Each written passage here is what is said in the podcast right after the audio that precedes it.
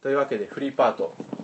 フリートーク。フリートークです。フリートークはもうあ。何何も決めてないですよ。ねそうですね。今適当に始めたんで。じ じゃあゃあ。何か面白いことからどんどんいきましょなんかまあね。ねなんかこの頃はもう峯岸問題がすごいけれど まあね。まあね。そうですねっていう。うそうですよね。まあでもなんかこうもう AKB について語らなければならないみたいな状況をもう解除してきて。うん。もうすごい踏み絵みたいになってそうですそうです。僕もね TR でよく目に目にするけどなんか触れたら負けやなっていう気がしてほとんど 喋ってないです、うん。まあねでも自分はあえてもうね積極的に言っていますけどね。まあああ東さん方式翔平さんはやっぱりだからそのだから自分と似ているからこそ言わないといけないと思うんですよ、ね。まあ、かつ、まあ、峯岸側というかうん。当事者側ですよね。こんにちは。こんにちはえどういうことですか当事者側っていうのは。いやだからそのまあ運営まあどのことでだからその今回言うと峯岸がまあなんていうのかわいそうじゃないけど、ああ そうなんですよ。不憫でしたいや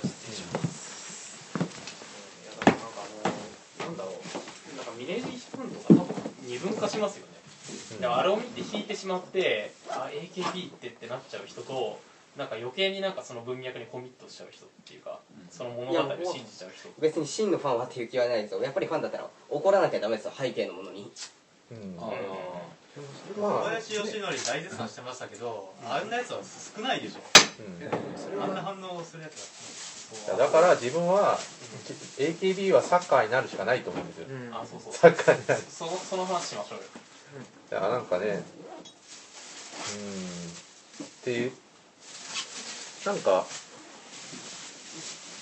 なんなんまあいいやまあいいや。ちょっとまとまってないですか？いやなんかガサガサみたいな、まあ AKB トレードみたいな。うん。うん、トレードとか。そうですね。なんかフリーコーナーにやってからどっかからケツの話しろっていう圧力を感じてるんですけど。あケツですか？あてかもうアニメの話しますか？もう最近見たものでいきますか？AKB の総選挙トトをするんかと思ったんですけど。あてかトトってすごくあトトの本をこの頃読んでたんですよ、うん。トトって知ってます？コロンブさん。えっと9時ですよね。あスポーツ振興くじっていうやつ、あれってなんかすごい優れててまあなんか要するにあれってまあ AKB の総選挙ですよね。みたいなものの疑似なんかサッカー版みたいな、であれがなんですごいかっていうとなんか AKB のなんかあの握手券みたいなものが批判される理由の一つとしてだただ単にあの搾取じゃないかみたいな。あでもそれをだからちゃんとそのお金とかをなんか何かに還元するものとの名目であ握手券をどんどん配り歩いたらもっとなんか AKB 自体がなんか肯定されるんじゃないかなっていうのを思ったんですよね。いやまあでもでもでも根本的にあるのはそのお金を投資する主体っていうのが、まあ、少女っていうことがやっぱり一番あれなんじゃないですか、まあそうまあ、サッカーはやっぱまあ大人がやってる、はい。まあ、あれじゃないですか。まあその判断能力のない子供がそうですよね。てか、そうまあ、サッカーのとかスポーツ選手に対してこうヤジ飛ばすような態度でやっぱり女の子のアイドルかにやったらこれはやっぱり傍から見てちょっとねうんまずいかと思いますよ。まあだからあれがなんかもうほんまにもうみんな見た目がですよ。もうエグザイルみたいなやつばっかりやったら、まあ、こんな批判もない。まあそそこまではならないやろうし、うん。でもなんかもうこうまあエグザイルでもそうな問題なエグザイルでも問題なことは問題なんですけど恋愛沙汰で僕丸刈りとか。大問題ですよ。見た目がでも全員丸刈りみたいなイメージある。ああと僕なんかよく分かんなかったんですけどそもそもなんで恋愛禁止なんですか？なんかあれももともとあったわけじゃなくてなんかなんていうんですか？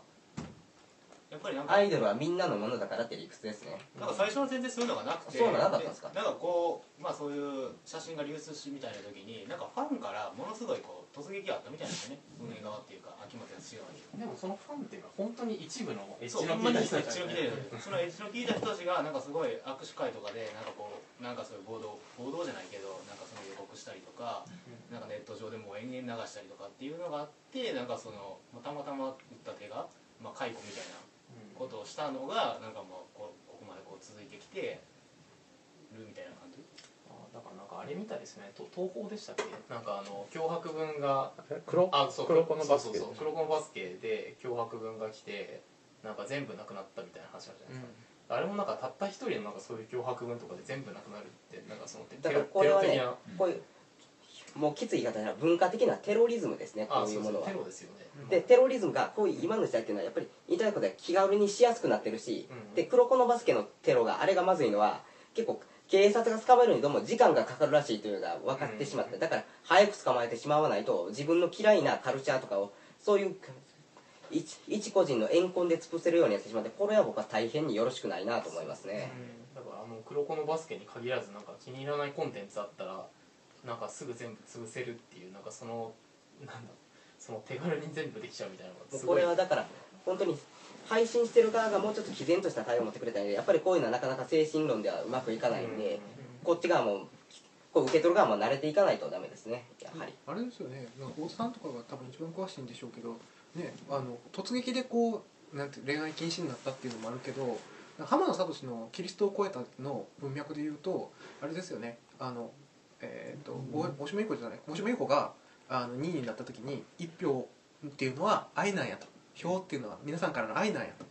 えーっていうふうに言ってだから皆さんに愛されることを求めた少女たちはあ他の人とはあのファン以外とは恋愛をしないっていうふうなあの対価の交換をしたんやっていうふうな文脈でこう浜野聡の方なんかは書かれてまあますでもあれは後付けですよ。ね後付けって感じですかやっぱり。完全になんかそういう現象が起きた時に、まあ、うんそれをなんかもう言論でこう整合性をつける時に、まあ、うん。そういう大島優子のそういう発言があったとかっていうのをこう、だから切り張りして、まあ、そういう論を組み立てますけど、うん。まあ、でも元々は別にそういうのなかった、うん。ていうか浜野さんは戦うわけじゃないですけどこういうねちょっといわゆるアイドルの恋愛問題とかこうアニメキャラでもちょっと続編の印象キャラが違ったりした時とかのまあそういうのに対して後付けの理屈で自分がこうオツしているのを正当化する行為っていうのは見ててもうんかなりムカつきますねああいうの。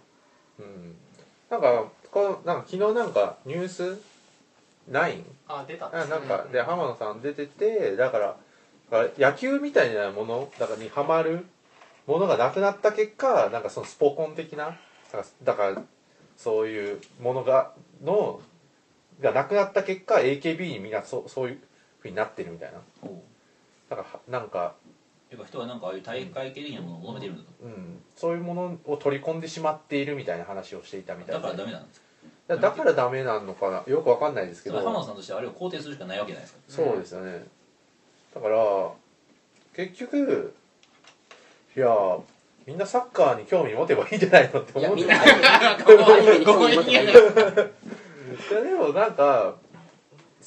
なんかなんでそんなに屈折して女の子にそんなに行くんだろうみたいな思いますよね。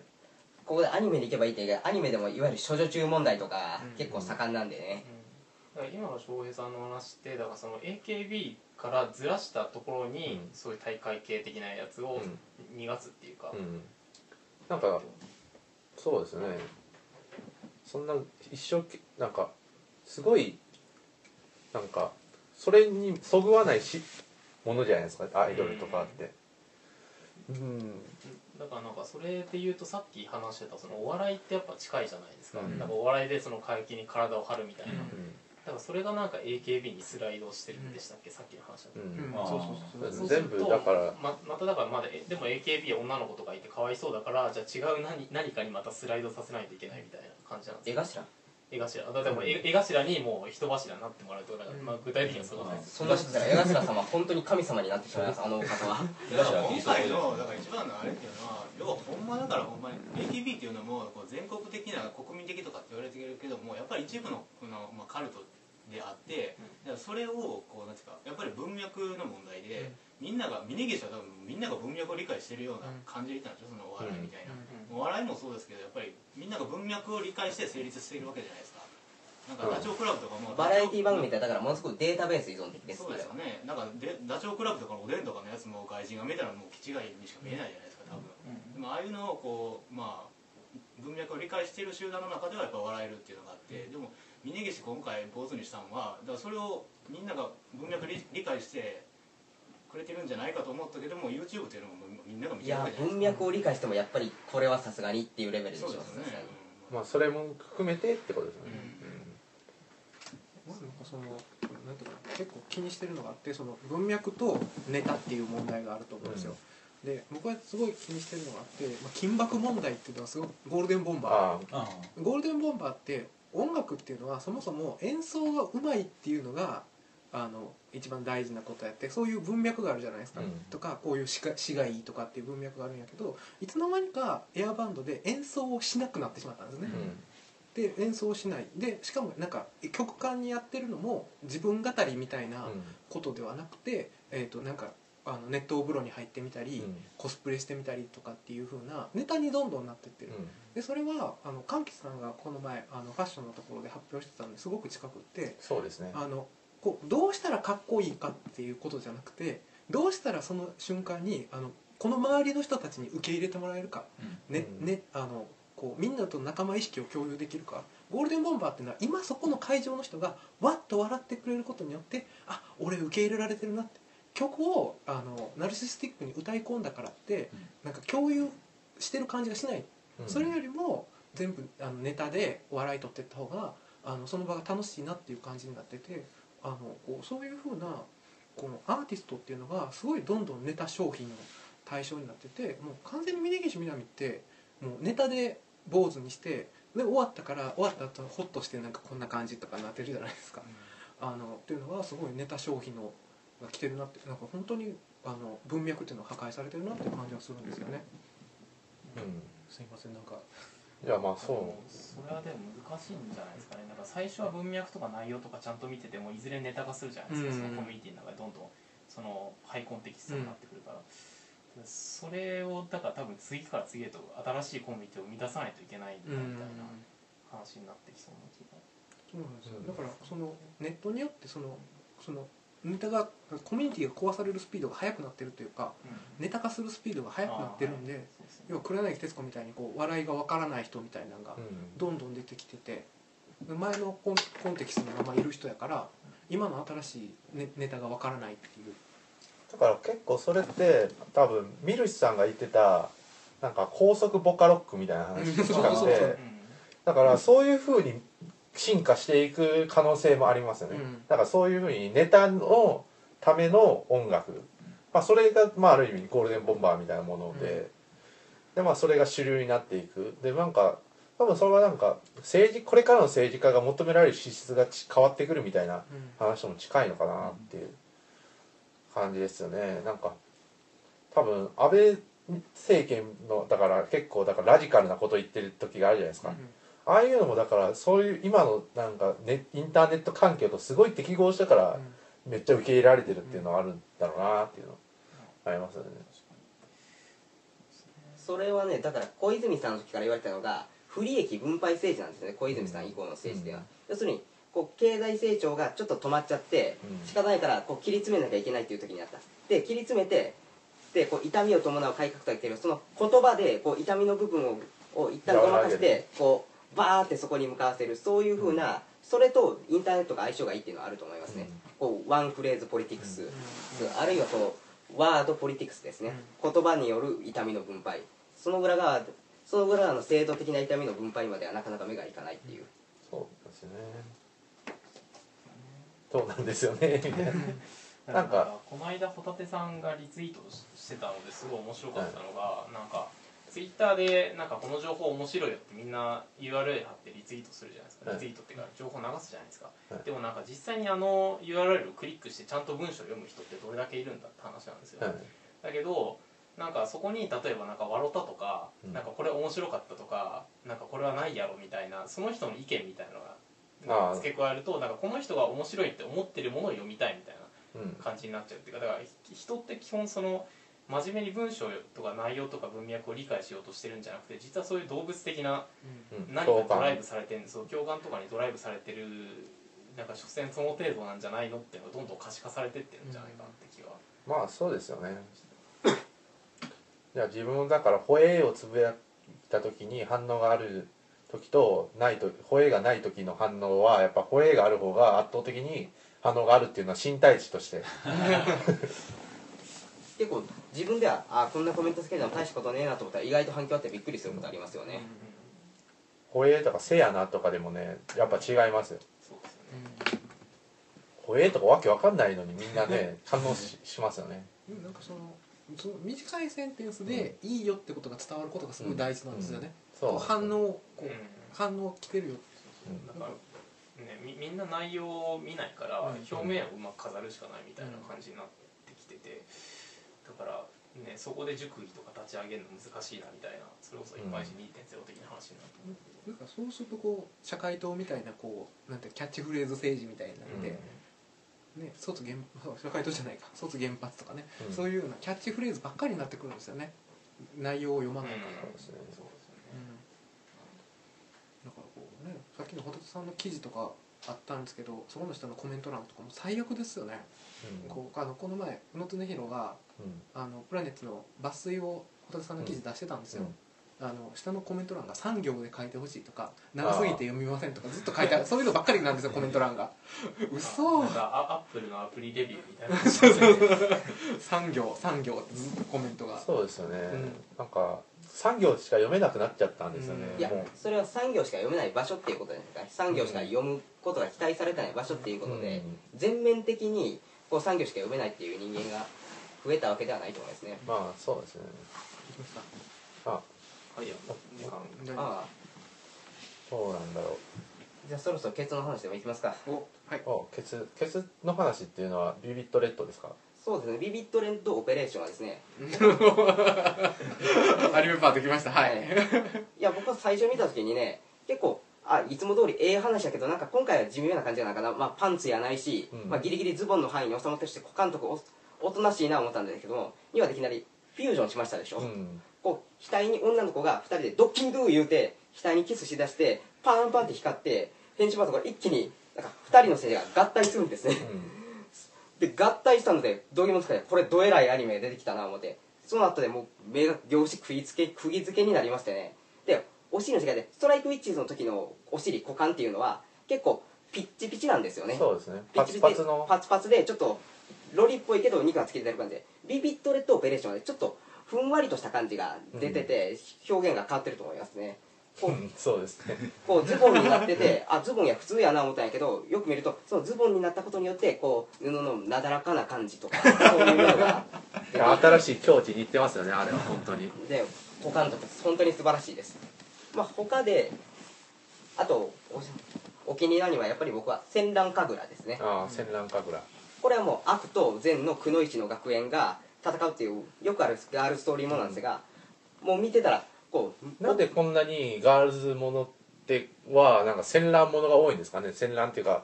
そういう戦いもの。いやよく知らないですなんかやっぱ戦だからむじゃあおっぱいアニメってこんなになんでこの戦国とかそういう舞台が多いのかなっていうのはいつも。ものすごくマッチョな舞台でで女の子がこう漢字の男に女と書いて乙女になるそういう話やっぱり無条件に燃えたぎりますからね。ああそうですね。てかやっぱ人を多く出しやすいんですかねやっぱり。戦乱ものって、なんか。一騎当選とかがあれは男の選手とかいますけども、まあ、うんこの手のものの結構中高層のダンスとかその中でもううん。4期5期くらい続いてたし、あれが三国志もののフォーマットで三国志の武将をモデルにした美少女が現代にこうたくさん出てきて男もいるんですけどもそれのフォーマットがあったっていうのはただうん。あれの影響かどうかわからない。もっと昔からあったと思います、一気当選って僕もちょっとだけ見ましたけどあれ天才ですね。見たことあります？一気当選って。あ僕見てないですね。あの関羽っていう女の子がいて、まあ、三国志の女の子がいるんですけど、まあ、超巨乳なんですよ、でテレビ版だとすごい煙とかが出てきてあの父とか隠れてるんですけどあのこうちゃんとした OVA 版っていうんですか、あれなんていうんですか、あのディスクに DVD 版になってるとその煙が消えてですねちゃんと見えてるんですよなるほどね。いやだから この頃この神楽頃は神楽はちょっとそれとは違ってねはい。神楽は実はパンチラシーンが一回もないんですよ。なんでかっていうとこう戦闘装束の時はパンツっぽいものが見えてるんですがあれはパンツじゃなくてあの子たちは水着の上に戦闘装束を身にまとってるって言ってるんですね、うんだから戦闘中にいかにパンチラしようともそれは水着だからパンツじゃないから問題ないという理屈なんです。で戦乱神楽が僕はすごいなと思ったのはまずおっぱいがおっぱいがものすごく揺れててで重たそうやなっていうこれがもうとてもいいんですけどもこう全体的に肉が突き出るところは突き出てて太ももとかも重たそうなんですねそれが結果的にアクションシーンやと格闘シーンこう殴り合ったり蹴り合ったりするでしょ。それの迫力を増してることにつながってるんですね。そうですね。太戦ももが闘シ重たそうでーン色っぽいとだからおっぱいはすごい相乗作用がでおっぱいとか太ももがよく動いてるってことは戦闘シーンもすごいっていうことですよ、それめちゃくちゃ面白い理屈ですよね。これ今こう要は暴力シーンとか要はそのエロとかにあの微妙なコードがかかり始めてると、うん。あのこうパンツはあかんと。でも水着は大丈それはそうじゃなくて戦乱神楽はもともと一般向けのゲーム出身なんでたまたまそういう限定をかけてたというだけです。夫そうですよね。だからそうそういうふうな自主規制みたいなものがもともとあってだからそのことによってあの新しい表現が生まれる。そうですね。今仮面ライダーとかって棒直接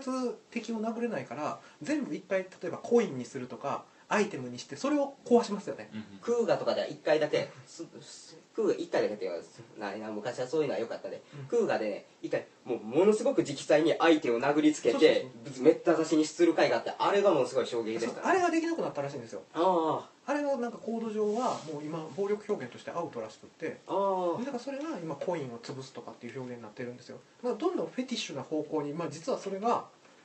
逆にフェフェチに興奮を与えてるっていう。あそれは面白いですよね。そうですね。結構制約が必ずしも制約に結びつくとは限らないいうことですね。だから、あのねだからぐっとなんか映画とか。さっきのキスとカップのみたいなそうそう。そういう表現のあれですよね。そう。だからローマの休日って、うん。あのオードリー・ヘップバーンが橋からあの下にバチャーンって落ちるんですよ、うん。でそれをすくい上げてもらうんですよ。だから、ね、あれってだからセックスのメタファーなはずなんです、あれは女の子がびしょびしょになってすくい上げて、男に抱え上げられるっていうのがもう完全にこれはセックスのメタファーになっててって言ってそんなのは誰も見てないんですけど彼彼は、えー、とオードリー・ヘップバーンはハンフリー・ボガートとやってるんですよ。うん。もうこれはもう間違いなくやってるっていう。朝チュン問題ですよね。そうそうそうそう。そ う察してねっていうやつです。やってて。だからそういうふうにこれでグッと来れるかっていう問題なんですよね。記号表現っていうか記号っていうのはそれ意味を詰め込めるおおもちゃみたいなところがあって、うん。その表現を洗練させることで逆に情報量が豊かになるという問題があるんですね、で見る方もそれで育てられていく、そういうフィードバックがある業界はとてもいいと思いますね、じゃあででもただのおっぱいアニメではない。じゃあおっぱいアニメ以外だと本村さんがやっぱりとてもいいです。琴浦さん今期まあ派遣アニメの一つですよね。派遣アニメは間違いないですね、うん。こう最初の1話の10分間でもう陰鬱に陰鬱に陰鬱にこう女の子をいじめていじめていじめてっていうところでこのまま鬱っぽい雰囲気の作品で終わりか終わるのかと思いきやちょっとその女の子にとってのちょっとヒーロー的な男の子を出すことによってでこれで主流のガールズラブコメっていうのはちょっと男の排除する作品がちょっと多かったのをここでしっかりとボーイズボーイミーツガールこう男と女の恋愛ものしたっていうそういうものすごい悪どい演出から正統派路線に持っていってその正統派のリアリティ強度を高めている。これがもう本当にうまいと思います。なんか自分琴浦さん見てたなんかうるせえやつらみたいな思い出したんですよね。うるせえやつら。だから真鍋君というのは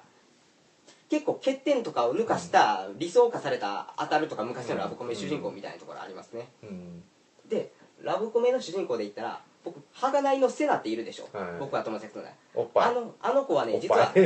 まあおっぱいなんですけどあの子実は女やけど中身は昔のラブコメの主人公とかトラブルメーカー的なキャラクターを女にした子やと思ってますね、こう根は友達思いやけどもじいつもいつもこう色気を出しては失敗ばかりみたいな感じで。うん。でも実は優秀。そういうキャラクター造形が女の子というよりもやっぱり昔のラブコメの主人公のイメージにちょっと重なってその点で結構得なキャラやと思ってます、でそれで言うと実は夜空の方がこうセナにとってのヒロインみたいな感じになってると思いますね。うん。でセナが夜空にとっての主人公みたいなだからあの二人の友情が描けるともう癒されます。とても素晴らしいです、今派遣アニメっていうのが出てきたんですけど派遣小説とか派遣漫画っていうのはだいぶこう前から流行ってるイメージがあるんですね。今講談社が出してるあれなんていう雑誌ですかね「あの幾重み」とか牧村悟とかが書いてる、えー雑誌があるんですけどそれってもう、えーとまあ、け4 40代から50代の女性、まあ、3 4 0代の狙いの、まあ、女性誌があるんですけどそれってもう全部派遣漫画なんですよ。うんもうなんかまあ失恋ショコラティエみたいな感じです。あのあよんあ30代ぐらいの女性がこんなイケメンに好かれて私こんな好かれるわけがないっていうのばっかりやってるんです。よだからあのこう派遣？王道じゃん。王道と間違えてる。王道と間違ってる派遣ってあれですか？派遣って要するにその派遣その場その場で会社一番人気がある。あー。あその派遣なんですね。そうそうか。やっぱそんなん出てくるわけないですよね、う んそうですよ。そうですね。今多分今派遣って多分その派遣する方とかの派遣。あそうそう。派遣会社の派遣。ですよね。だから今なんか違うなと思って。その派遣漫画流行ってるのはやっぱり結構労働問題が関心が上がってるのときつくなってるのと両方はあだからるでしょうね。あそれ分かる。あれ？それ話に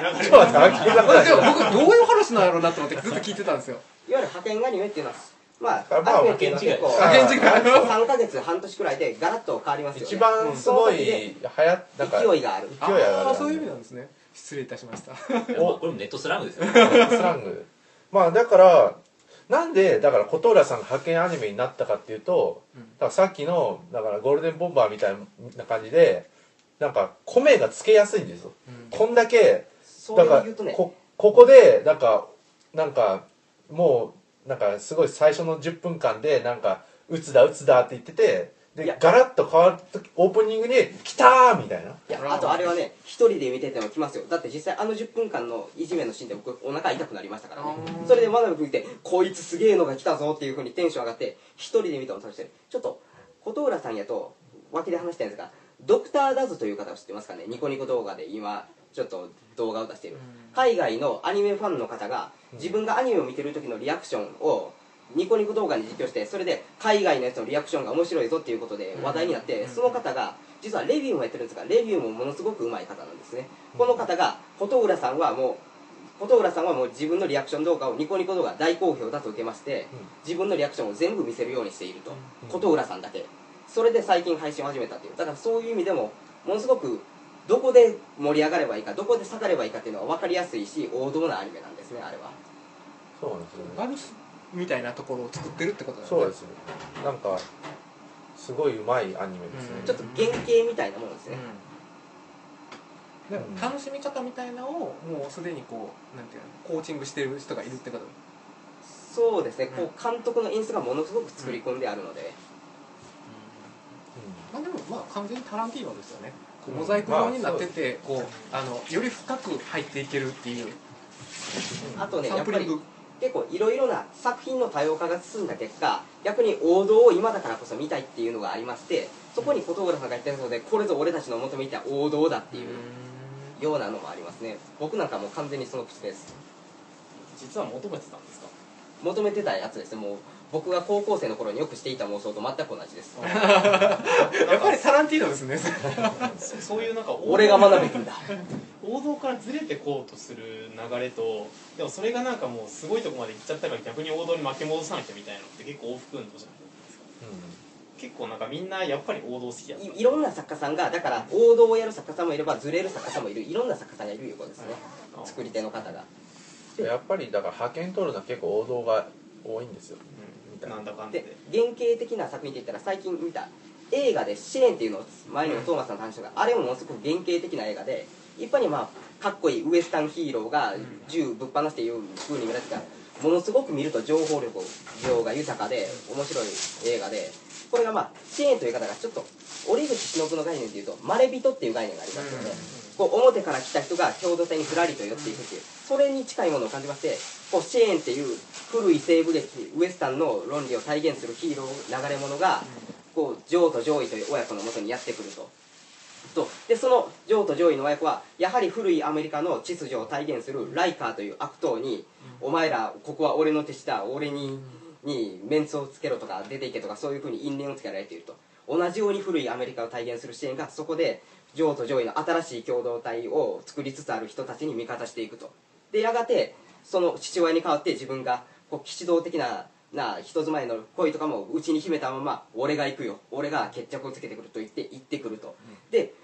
お俺もお前ももう古い西部の体現者だ。おだ俺たちはお互いに去るべきだろうって言って決着をつけてシェーンも死んだか生きたかはっきりしないまま去っていく。それを子供が見送る。だからこれは古い共同体から新しい共同体への交代劇とその最中に働くちょっとマージナルな記号学でいうところアウトのマージナルマンとかアウトサイダーとかそういうものの表現を描いたものすごい神話的な作品でね。素晴らしい素晴らしかったです。でそれがねもう子供鉄頭鉄尾子供視点で描かれるのがすごいんですね。こう、シェーンのことを慕う子供がシェーンは本気でやったらあいつらに絶対負けないよね。そうだよねっていうふうにこうものすごい期待を込めた目で見て途中でお父さんと喧嘩したりとかもしてそれを見てでシェーン今お父さんをを銃で殴ったなずるいことしたなってまあそれはもちろんお父さんを止めるためのことなんでっていうふうに言ってやっぱり心配で謝ろうと思って最後まで見届ける最後まで見届けて支援がやはり俺は古いアメリカだってよ無理だってよ俺は去っていくっていうふうに去っていってその古い西洋劇を体現する支援に対して子供が最後に言う古い神話的英雄に対して「シェーンカムバックシェ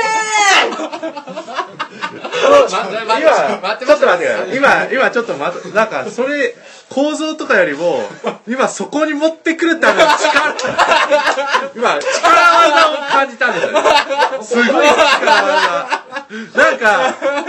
何をやりたかったっていうと、シェイカーバークが言いたかったんだろうって。もう、それ、止めすぎですよこう来るな、来るな、来るぞ、来るぞって。これが王道ですああ、そうです。てか、まあ、そういう感じなんですよ、琴浦さん最初の10分はそのためだったと。うん。いや、こんな不幸なストーリーあるわけないと思いながら見るんですよ、10分間。い。やーっていうところでものすごい今うまく締まりました。ね。英雄がもう去っていくで去っていって。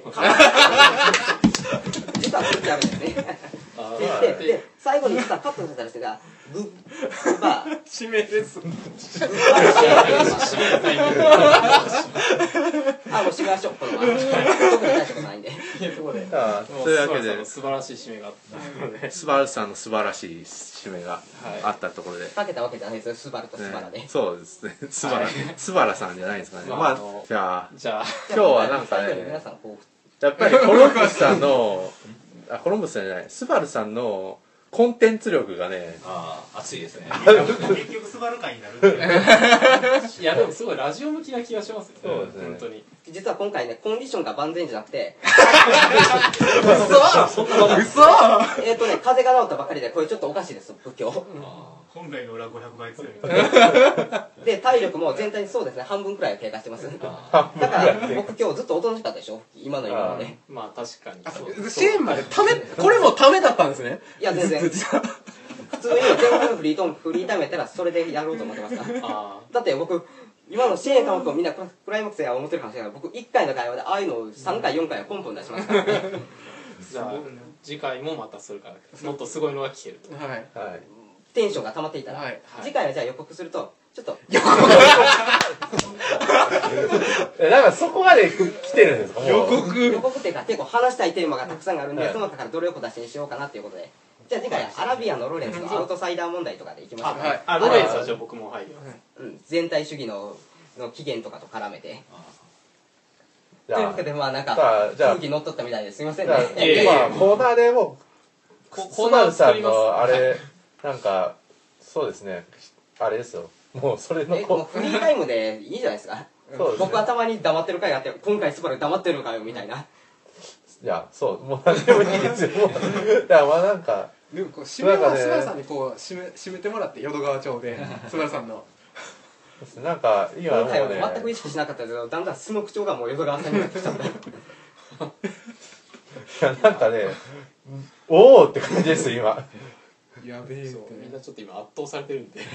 なんか微妙に締める機会も失ってしまった感じなんですが、まあそろそろ時間もあれなんで、はい。まだ聞いてくれよな。というわけで今回お送りしたのは、翔平と、トーマと白木スバルとコロンブスと太田と黒幕です。イェーイ。イェーイ終わります。